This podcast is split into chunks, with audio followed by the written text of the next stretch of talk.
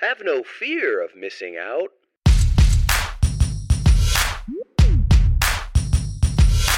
The show's about FOMO. Your host is Brian Fanzo. He'll tell you what you don't know.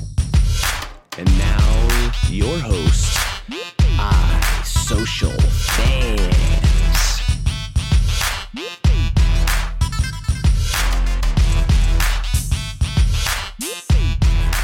Welcome back to another episode of the FOMO Fanz Podcast. And today we're going to move away from business a little bit. Well, I wouldn't say move away from business because I, I, talk business all day, every day, pretty much. Um, but I'm going to talk about something that has been a, a passion of mine for a long time. And of course, if you're listening to this episode, you of course read the title. And I played professional poker um, for a good while. I, you know, I am the pager wearing millennial, which just means I was born in 1981. I graduated from college in 2003. And that was kind of like the boom of uh, online poker. It was a boom of the World Series of Poker that many of us have seen on ESPN. Uh, I've had the pleasure and luxury to actually play uh, in the World Series of Poker uh, multiple years. Um, I've also, uh, interestingly enough, I've spent more time studying poker than I have anything else, including marketing, including social media, including technology. Um, and uh, and I wanted to kind of share. You know, it, it was interesting. I was actually explaining this to Jennifer uh, last night, and interestingly enough, for me, poker was all about what I did offline. Now, like weirdly enough, I am a millennial. I am a digital native, but weirdly enough, for me, the the online world of poker was much more of a math game than it was a people game. And I'm a people person. I like to read people. I like to um, understand the human condition. I like to put people off their game. Um, more often than not, I like to play not with my cards, but what, what I believe someone else has. And so, as the online boom exploded from poker, um, weirdly enough, I was uh, I because of my age, because I wore a backwards hat, because I wear sunglasses, um, I was assumed that I would be good at online poker. Um, but interestingly enough, I was not. Online poker uh, was something that I had to take spend a lot more time working on. But offline poker is kind of what I, I, I enjoyed. I was a big tournament player. Um, I was sponsored for a good while. Uh, I got to, uh, you know, I took some very, uh, very nice six figure prizes down um, as a professional poker player. Uh, I got to travel the world. I got to play in different countries. Um, but what I wanted to kind of break this down to and what I want to talk about is, interestingly enough, the skills I learned in round poker, both playing in a casino and online, are very similar to what I do when I'm on stage speaking or I'm at a networking event or what I do online in in Facebook groups or when I'm engaging with people. And, and I kind of want to break this down because it's very interesting because I, I went to a um, academy or I went to a school that was for um, studying nonverbal cues, and the, the the course was put on by a gentleman's name was Joe Navarro. Uh, Joe Navarro is a retired FBI agent. Um, he's written some books around uh, poker, poker tells and understanding how to read people, understanding how all those all those things uh, came to, came together, and so for me, I, I, I got to study this, and what I realized quickly when it came to poker was the one of the reasons I love poker, and this is Texas Hold'em for the most part. The part of the reasons I love Texas Hold'em, and I and I think of myself not as a gambler, rather I think of myself as um, as, as a strategic poker player. Is that gambling you're playing against the house, and poker you're playing against the other people that are at the table. And part of the reason I love poker is that I believe anyone can win in any different way possible, right? You could just be beginner's luck. You could be a math person and play percentages. You could be a people person and play that way. You could be the drunk guy or girl that happens to be good at that. Um, you could be the person that has your certain favorite quote unquote hand that you know wins every time. And my favorite hand was Jack Nine, um, mainly because I'm a big fan of the band OAR. And in the in the the the music song uh, "Crazy Game of Poker," he says, "I got three jacks and a pair of nines. So Jack Nine became my favorite hand. But what I'm trying to explain there is that at a poker table, you're sitting with ten people for the most part, and everybody's given two cards. You're playing off the same sample cards in the middle of the of the table. And interestingly enough, every person at that table has the ability to win the hand, right? Every single person, when they start the hand, no matter what two cards they get, they have the ability to win that hand. And they also have the opportunity to lever- to play that hand any way they want. Interestingly enough, in the entrepreneur digital marketing world that we're living in right now, we all have the opportunity to play our hands, build our business, and do what we do in our own way. I don't think there is a one cut way of being a marketer or one cut way of being an entrepreneur. Uh, you can do it like Gary Vaynerchuk or Grant Cardone, or you can, you know, you can follow any of those, you know, you can do the Russell Brunson, whatever, you know, Warren Buffett. But I believe everyone kind of has their own approach to doing it. The other piece that I thought is a very interesting segue in this whole thing, and, and don't worry, I'm going to give you guys some tactical things um, throughout the podcast of things that you guys can do to get better with, you know, honing, leveraging your poker skills in the business world as well as on social media. But the other piece that I think is really interesting in this is that as a poker player, especially when you're offline at a casino, your individuality, who you are as an individual, what you say, how you pick up your cards, how you sit in your seat, how you stack your chips, how you muck your cards, um, the, the how you take breaths, the clothing that you wear, all of that is part of your persona of how you represent yourself in at, at the poker table, right? And you can use all of that to your advantage. And I can tell you, I went as far as I brought multiple different sports jerseys to the casino because I would leverage what I was wearing at a poker table to throw people off or to win people over at the table. For example, if I went to the casino near my house in Washington, D.C., I would wear a Pittsburgh Penguins jersey because I know that a lot of people that are at that in that area are big Washington Capitals fans and they hate the Pittsburgh Penguins. So when we sit down at the table and they see me wearing a Penguins jersey, they immediately like, "Oh god, I hate that guy," or they're immediately judging me. Now, funny enough, when it comes to poker, if I know that someone's already judging me or wants to go after me, I can use that in one of my banks of tells. And so what I want to talk to a little bit about that is you know, I went to this FBI academy, and I and I and I'm gonna bring this all back into everyone having individuality. But um, one of the things that I thought was really interesting is that when you're learning to read people, you can understand people's tells, right? How people breathe, how they how they position their feet, um, how they position their hands, maybe their eyes. You know, their eyes is one that we always think about. But weirdly enough, it's not about one tell being perfect for everyone. And and it's you know I was the person that wore sunglasses uh, at the poker table, so that was a that was a thing for me. But um, what what you have to do is you have to build up your your knowledge base of an individual, and you have to build your tells. And what that means is you need to look at someone and say, okay, they took a deep breath or they moved themselves in their seat. And then when they show their cards, if they had a good hand, you can now remember, okay, when they have a good hand, they shuffle their butt to the back of their seat, right? And then you watch them play a couple more hands, and maybe the next time they, they throw over a hand and they had another good hand, but they didn't move back in their seat, but they kept fidgeting with their goatee, right? So you build up a, a repertoire, you build up this catalog of information about certain players players. And one of the skills that I've been very blessed with is the ability to multitask. And I believe that's partially because of my ADHD, but it's it kind of goes into who I am. And so when I'm doing something, like I'm recording this podcast right now, right now I'm recording a podcast on video. I have my notes up of what I want to talk about. I'm reco- I'm broadcasting it live on Periscope. I'm reading the comments of people that are coming in live on the comments. At the same time, I'm tracking how much time I have. I'm tracking what I'm talking about out in my in my presentation, right? And this is one of those. This is kind of one of those skills that I was able to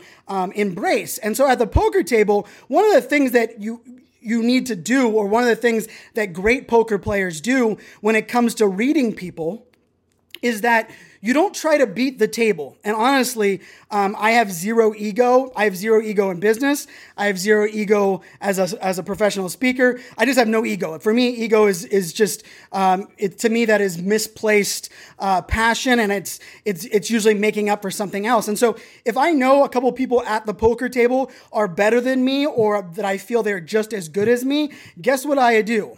I avoid them. And I, and, you know, and we've heard the old adage: uh, if you don't spot the fish at the table, you're probably the fish, right? You're probably the bad person at the table. But usually, what I do is I would pick out a couple people at the table and they would be the ones that I would track the most, right? I would pay attention to them the most, right? And it's definitely something that you that I would leverage. And I think in business and in life, we can always try to chase the big client. We can always try to be like the the the best people in our industry, or sometimes we can just be smart and pick off the low hanging fruit and, and do the things that other people aren't willing to do and really prioritize strategic and optimize our strategies. But when you're reading people, it really helps to try not to read the entire table, right? And remember, this is coming from a guy, you know, I claim to be the anti niche or the no niche person, right? I love to talk about everything and anything. But for me, when I'm playing poker, I, I, zero in on a couple people, but I also am playing the long game. I can tell you when I was playing full time professionally, majority of the time I would spend between 12 hours and 18 hours straight at the poker table, right? 12 hours to 18 hours at the poker table because I understood that it was a long game. I understood I needed to build up my reputation with the people at the table. I needed to get comfortable. I needed to, to zone in. And business is much like that as well, right? We have to, we have to play the long game. It's not about winning over a customer today. It's not about getting those followers on social media. It's about building trust and rapport and being authentic over a long period of time. But interestingly enough, you know, I went to this academy and it helped me learn tells of people. And, and here's one of the tells that I use every single day when I see people in person. The number one tell that I focus on are people's feet.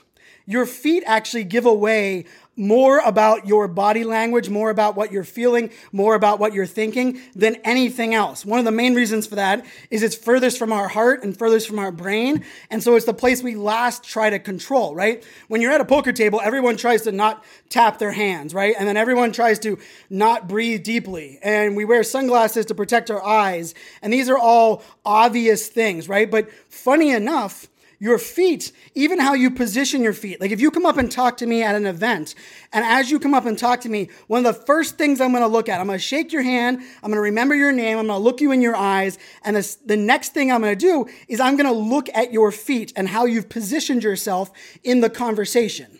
Now, remember, as I said to start off this podcast, it's not just about one tell. If, if someone has their right foot in front of them, not their left, it means that they're angry. No, it's none of that. That's all BS, right? It's about building up the, the knowledge base. And so what I like to do is I like to say, okay, I see that they're positioned in kind of a, a very open stance with their weight on their on their left foot. And then what I'm looking for is as I'm talking to them or as they're talking to me, how do they shift their body weight differently, right? And you'll notice people that pull away, you'll see people that will shuffle their feet backwards. That's giving you the idea that they're done with the conversation. If I see someone doing that in a networking event, I, I stop being long winded because let's face it, I'm very long winded. And I try to uh, summarize the conversation. I thank them for hanging out. And usually they're like, oh, wow, I appreciate that person for not wasting my time, right? Or you, I, I watch somebody and if they're slowly creeping in, getting closer to me, it's, it's not because they're, uh, you know, um, because they want to get in my bubble. It's because they're, they're, they're so interested and they want more and they want to captivate my time and my space. And, and I see a couple people here watching uh, the recording of this on your live broadcast. It's funny when I tell this story, everyone's really worried about me reading them.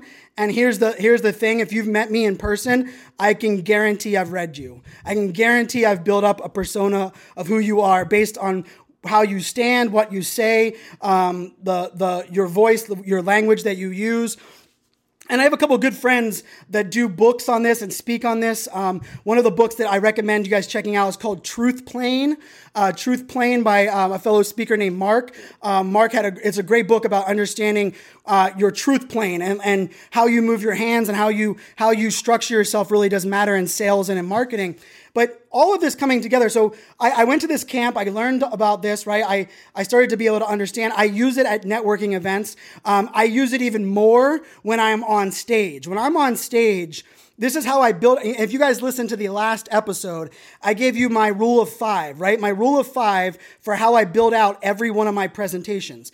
But interestingly enough, in my rule of five, and I didn't really explain this on the last episode, every single one of my five rules, when I get to one of my key rules in my presentation, I have a two minute uh, story to back up that rule, or I have a five minute story to back up that rule.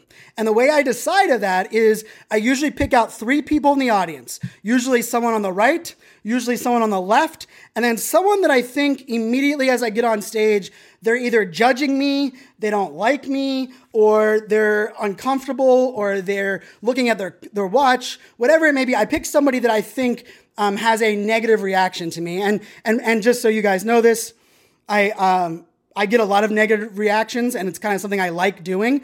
Um, I'm wearing a backwards hat. I'm the millennial guy. I talk really fast. I'm wearing crazy shoes, and people are like, "Oh God, that silly millennial guy." Uh, we're gonna hear another millennial talk about millennials. Uh, and by the end of it, they're like, man, I really enjoyed that. And I like to bring people on that journey, which, funny enough, is the same thing I do at a poker table. I wear that Pittsburgh Penguins jersey to throw people off, to have people hate me. But eventually, what I'm doing is I'm using that to my advantage. And so I'm using that from the audience perspective to my advantage. And so when I get to one of those rules of five, depending on those three people. I will look at those three people and I will read their language. How has their language shifted since I started talking about this certain takeaway? Have they moved forward in their chair? Have they moved backwards in their chair? Are they taking pictures with their phone? Have they taken out their laptop? Are they slouching off? Whatever that may be. And what my decision is, is, is a simple one. I decide at that moment, based on my read of the audience, are, are they grasping this, this topic that I'm talking about? Did it shock them or did it provide them a lot of value? Or do they want more? If they want more, I use the five minute story or roughly five. I, I use the longer story to support that one of the, that uh, that five, one of those key points. If I feel like, man, they're really into it, they got that, they're nodding their head, they're like, yes, Brian, keep going, keep going, then I go with a much shorter story. Sometimes when I feel like I got the audience right on my side and they're really into it, I don't even go to a story. I use a data, a piece of data to back up my, my statement and I jump to the next one because more often than not, one of the five things that I'm going to talk about, the audience is going to be confused by or want more of, and I'll go into a longer, I'll, into a longer story. And so that's what I'm doing when I'm on stage. I'm reading that audience for all of those things that are going on. But as I started off this podcast, one of the things I told you guys is that this is a skill that you can use offline as well as online. Because for many of you, you're like, wait a second, Brian, this is all great. But if I'm not a keynote speaker, I'm not going to networking events, what the hell are you talking about? And here's, here's where I'm going to segue this into the digital world. I learned a lot about nonverbal cues. I learned about body language. I learned about, you know, how we give away information. And then interestingly enough, as I became better at online poker, as I played more poker online on Full Tilt and PokerStars, one of the things that I started to, to be better at was to understand betting patterns, how someone bet on a hand, how much money they raised, what was the percentage they raised, and, and how that told that told things. I also started to track where people were uh, in relative to the blind on the table, and I also used it on how many times people folded quickly versus didn't fold uh, and took the entire 30 seconds to fold. And so one of the things that I do, and I use this today, and it's why I'm um, I'm I'm including it. That's why I'm doing this topic in the podcast is I use what people say and how what people do and how they engage with me on online to build that same database and persona. So usually offline, I'm, t- I'm, I'm tracking their feet, I'm tracking their breathing, I- am tracking multiple hands that they're playing. Um, you know, when I'm doing a networking event, it's how they're reacting to me. But online, one of the things I like to track is saying, okay, how did that person engage with me this time? How did they engage with me previously? What was the end result of that engagement? And so let me explain that. So if someone sends me an email every six months saying, Hey, Brian, just checking in on you. How are you doing? Let's set up a phone call, right? We set up a phone call, we have some notes, and we say, you know what? Let's circle back in a couple weeks and we'll go back to doing something. And then I don't hear from them again. Okay, that's that's one that's the that's the first reaction I have for somebody. If that same person emails me today and in their email says, Brian, I have this amazing opportunity for you. I'm really excited about it. I can't wait to tell you more about it. Let's jump on the phone call. I really want to tell you about it. One of the things that I do personally is I would go, okay, let me look at their last email that they sent me. Okay, in the last email, they didn't seem as excited. They didn't, but they also didn't give me FOMO. On the last email, they told me everything they wanted to talk about on the phone call, and then we had the phone call. This time, they they seem excited, but they didn't even tell me what the opportunity is that they have for me, and they really are stressing they want to have a phone call immediately. So how I start to track this is I start to say, okay, what does that mean? And so more than likely, how I'm immediately re- thinking of that is I'm guessing this person wants something from me right? So previously we had a call. It was a great collab, you know, uh, collaboration. This time, all of a sudden, they're quote unquote super excited about an opportunity. We know how those go. Um, and and if you're listening, who's who sent me that email today, understand it's all good. We have a call schedule. Everything's gonna be fine. um, but one of but so now I'm realizing they're holding back information and they're making an ask that is requiring something immediate of me. And so I'm tracking that. Now, I also do this in the digital space, right? If I have someone that retweets and shares my content all the time on Twitter, and all of a sudden they start commenting uh, on content of mine on LinkedIn, and I notice that they shared my podcast on Facebook, one of the things I like to do is I'm like, okay, I want to track that this person has, has now increased their interest in who I am, what I'm about, and now that's much more mature lead for me to have a conversation with, right? And so I actually do the same thing as I did at the poker table, the same thing I do on stage is I read body language. The other part of this, remember what I said I do, is I'm reading, I'm giving people one of, you know, one of my five key takeaways, and then I'm watching their reaction. So another thing I like to do is I like to push back. So that person that sent me the email today and was very, you know, adamant of what they wanted to talk about and it had to be immediately, I, I, I, replied back and said, So glad we, we were able to uh, connect.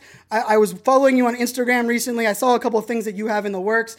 I would love to jump on a phone call. Could you give me a little more context to what you want to talk about? And feel free to use my calendar link um, to set up a phone call.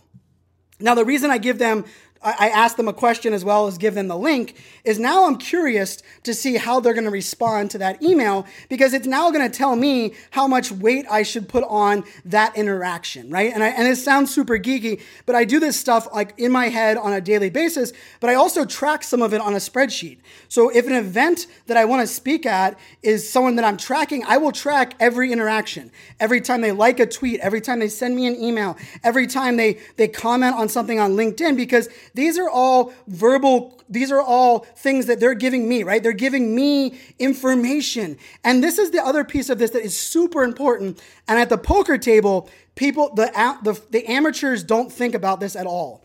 And when you're at the World Series of Poker, when I played at the World Series in Las Vegas, uh, when I won a couple of my big tournaments, this was one of the things that I used to my advantage more so than anything else is I would ask the people I'm playing poker with, I would ask them questions or I would just spur up conversation. Most of the time I try to keep the conversation very lighthearted. I like to be like, I like to give people a lot of background about me and not ask a lot of background about them because then they don't feel like I'm invading their privacy and they feel like I'm really opening up to them. So they're like, oh my goodness, this person is, uh, is you know, I, is, so easy to get along with. And, you know, I'm trying to make that rapport be relatable to that person. I will even see what clothing they're wearing. If they're wearing a watch that I like, or if they pull out their iPhone, I'll say things like, hey, did you know this, this app is one of my favorite apps on my iPhone? And they're like, no kidding, dude. Thanks so much for giving me an app. And they, of course, at the poker table are like, man, this guy's a nice guy. He just likes being on an iPhone. And what I'm th- what I'm doing as a poker player is I'm I'm I'm putting some social equity in the bank. And so when this person has a chance to raise me a lot of money and trap me, they might think twice before doing it because like, oh, he's a nice guy. I'm not gonna I'm not gonna raise over top of him. I'll just call. I'll save him some money. Right? These are things that you do. But one of the other things that I do that we can all leverage is you want to every email, every interaction on Twitter, every video conversation I have, one of the things that I think everyone can leverage is studying and listening for what people aren't saying. Let me say that again studying and listening for what people aren't saying when they are interacting with you. Within an email within a within a, a tweet within a linkedin in message with a voicemail on your phone. I don't know who leaves voicemails anymore. Uh, if you call my phone it actually tells you that i'm a millennial and i don't answer my i don't read my, or listen to my voicemails and that you must send me a text with what you want. Like that's literally what my voicemail says. Uh, yes, I'm that millennial. But you want to actually look into what they're not saying. So when someone sends me an email and they're asking me certain questions, when I look back at the other email, what I have to ask myself is okay, did they answer the questions that I thought they were going to a- answer? And then how did they answer those questions? And then, interestingly enough, what things did they not answer? Or which things did they elaborate on versus just give me a, a, no BS answer? And now remember, this is the same as reading body language. There isn't a one-stop shop for everything. Like someone that just you know answers emails with one line answers doesn't mean that you can, but you have you can build up this rapport. And so there's a mentor of mine that I, I really uh, I'm very lucky to have in my life, and I I can read him like a book. When he sends me an email or he messages me on Facebook Messenger, I can read what his feelings are, what he, if he's asking me for something, if he's checking in for something, if he wants to help out for me on something, if he's just bored, if his wife is out of town, I can I can read all of that based on all of the years of correspondence, mainly by what he doesn't say, right? And I think this is something that that a lot of people can, can really leverage. And this goes into everything, right? When you're when you're connecting with somebody, and this is especially in sales, like I, I've been really getting better at negotiating and selling my business you know value as a keynote speaker. It's something i've been studying i've been working. Uh, there's a book that says uh, know exactly how to sell. It's by phil jones. Uh, it's a book i highly recommend highly highly recommend. Uh, phil jones is also one of my mentors. Not the mentor i'm talking about now but he's one of my mentors. And I've been working on sales. And funny enough, for me, sales in the digital world, when I look at all of the interactions I have with people, it comes down to reading what they say, what they don't say, and then also what they kind of don't mean, right? And, and let me take this back to that online poker world when you're when you're playing online poker, you don't see a person's face. You're not able to read their body language. I can't tell you if their feet are tapping. All I can see is betting patterns. I can see certain things. I can even see what avatar they pick. Uh, you know, and the avatar that they pick also usually gives away a little bit about who they are as a persona. Um, although professional players have learned that like they pick something that is the opposite of their persona. Uh, and just like everything, like when you're really good at it, you give away fake tells um, to throw people off, right? And that, those are those those things still exist in the business world today. But really, what I want to bring all this, uh, the reason I'm so passionate about talking about this, is I am better on stage. I am better at networking. I am better at connecting with people online. I do, I, I do not waste people's time, or I try not to waste people's time um, through email or through Messenger. And the reason that is, is because I work really hard to study every interaction. And I think if you want to be really good at sales, you want to really be good at getting what you want, which let's face it, that's what poker's about. Poker is about figuring out what's the best chance for you to win the hand and getting the end result that you want, which means you're scooping the money your way. If you want want to do that in the digital world, there's two things you must do. You must respect people's time and value that the, the, the, social equity that you've built up. And the second thing is you must communicate with them where they prefer to be communicated with. As I jokingly said, I hate the phone. I would much rather video message. I would much rather uh, email. I'd much rather send me a message on Facebook or WhatsApp. Um, but if I'm selling somebody, or if I'm one, if I want something from someone else and they prefer the phone, you're damn right I'm picking up the phone because we that the more times that you win, you know communicate with where they want, the more likelihood of getting the answer that you desire. But on top of that you know, I track actually in a spreadsheet uh, or in uh, the CRM tool Nimble. One of the things that I track is where does this person prefer to be communicated with? And at the poker table, I also track that when I'm at the table, I will say, okay, that person doesn't like to talk sports. That person was a little pissed off that I talked about the fact that I, you know, um, that I, you know, I vote on both sides of the line, Republican and Democrat. Or, ooh, when I told you that person that I just got back from Australia and I've been to 74 countries, that person rolled their eyes because they're like, oh God, shut up, stop bragging about yourself. I need to remember that so that whenever I'm in a hand with them, I can use that data to my advantage. And so, what I want to tell you guys is that it's super important and I, and, I, and I really think we can all learn from this, especially as marketers. It's not just about personas that all millennials are buying this way and all Gen Xers are buying this way. That's all crap. Generational labeling is crap when it comes to marketing because not all millennials are the same, not all Gen Xers are the same, not all people born the same year, same month, same day are the same. The fact that we're using one variable to judge people, to persona people is ridiculous. It makes me like furiously angry, as you guys can tell. I'm like fired up just on that concept. But what you have to start doing is you have to start saying, okay, based on this person, right? And I think this is something that as an entrepreneur, I made this mistake early on, right? I tried to please everybody. I cared about everybody's opinion. That was like me going to the poker table and wanting to beat everybody at the table and trying to read everybody. Guess what happens when you try to read everybody? You end up reading nobody. You have no good read. You end up playing only your cards. More than likely, you go into three buy ins, you go all in, you go home, and you get pissed off and can't figure out what happened.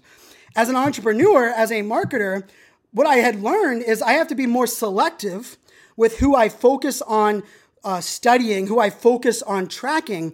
But beyond that, I have to look deep and I have to understand why people do things and how they do things and where they interact with me and when they interact with me. And this is one of the things that I've been tracking a lot recently. And, and, and maybe you guys should start tracking this as well. You know, on video, like when I do live video or I put my videos on LinkedIn, you know, I'm very bullish on LinkedIn video. I do a, right now I'm doing a video a day on LinkedIn, which is kind of crazy. But one of the stats that I like the most is what I call repeat viewership, which means in a, in a month's period, if someone comes back and watches multiples of my video, I think of that as a very mature lead. Usually, if someone comments or shares my podcast three times in a month, I will reply to them, asking them questions, checking on, on how they're doing, because I realize that they spent that much time consuming my content. They must be finding that much value to me. It's worth me spending my time reaching out to them versus someone that just watches one of my videos randomly or someone that shares out my podcast randomly. That person, you know, could just have stumbled across it, you know, uh, anywhere else, you know, whatever, whatever that may be. And so I'm using all of that, you know, as I prioritize how I engage. But at the same time, it's also one of those things that allows me to test things out. And this is one of the things that I think we can all start tracking. When you look in your business with people that you connect with in the social media space, start tracking when someone makes a, an ask of you or someone wants you to quote in a blog post or someone wants to sell you their business services. Track how they interact with you on Messenger or direct message versus how they interact with you on email versus how they interact with you if they, they give you a phone call. And what I mean by that is start tracking their demeanor. Start tracking how they start the phone call how they end the phone call. Start you know even you know, one of the things i like to track is when someone sends me a message on facebook messenger specifically and i do a lot of business through facebook messenger. If someone says hey brian at the start of a facebook message it means to me that they don't remember the last time they messaged me and they're afraid that I'm not going to remember who they were. So they're going to use that salutation at the beginning. Someone that is engaged with me frequently, someone that knows me very well, has no business putting any formalities in the front of anything and can just blast me a message, right? So I, I track that and I say, ooh, that person is saying, "Hey, Brian, they're they're being much more formal. They they're they're unsure of where they're at. They maybe have some angst in what they're about to message me with next, right? And so these are all things that we can use in our digital world. I mean, we have the data today. And if you are in business today and you are not leveraging the data, the tools, what people aren't saying, what people are saying, I, I believe you're missing out because I, I truly believe my success over the last 12, 18 months, a lot of it has to do with the fact that I am unapologetically myself. I am I, I, I, try very hard to be authentic in everything I'm doing, every business interaction I'm doing, every video I create, everything I do. I work very hard at allowing you guys to have a transparent window into who I am, but also being authentic. So that that that's the same at the poker table, right? The more I was myself at the poker table, the more I was able to to um, you know focus on the other things, as well as the more I was able to kind of respond to the haters or uh, bob and weave, right? My the most recent episode of the Just Try This podcast uh, that I home with uh, that I host with Amy is about the topic of pivoting, and I think pivoting is one of the most underrated skills that you need to invest in and understand. One of those other underrated skills is this one right here, and that is being able to read people, read messages, read digital transactions. Uh, even one of the other things that I like to track, and and and, I, and I know I'm getting geeky and I'm getting way down the list here, but you know this is my podcast, and you guys usually like this stuff. Is I also like to track what time someone messages me. Do they message me in the morning? Do they message me in the afternoon? Do they message me after hours?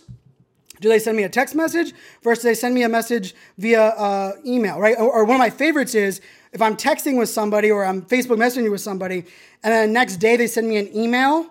As soon as I see that email, I don't have to read the subject line. I can already decide what has changed or I already have an opinion of what that why they emailed me versus continuing the conversation in Messenger, right? And sometimes I'll be wrong. Sometimes they just want to have somewhere that they can track. Sometimes they forgot that we were messaging. Sometimes they don't have their phone on them and they're on their desktop and they're like, "Oh, screw it.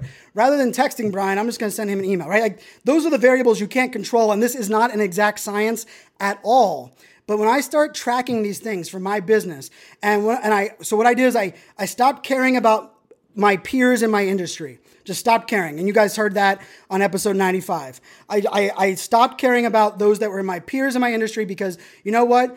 Them liking my content, them commenting on my content, a majority of them aren't going to give me business. The peers that I knew that I could collaborate with and I wanted to work with, I included them and I started tracking people that I wanted to do business with in the future and I started tracking my existing clients. Let me say that again. I started tracking my existing clients. I believe too many of us marketers and entrepreneurs, when we want to start leveraging data, we start waiting for new customers to come in. Why the hell don't you use the, da- the customers you already have? Last time I checked, they already decided to be your to, to hire you or buy your product.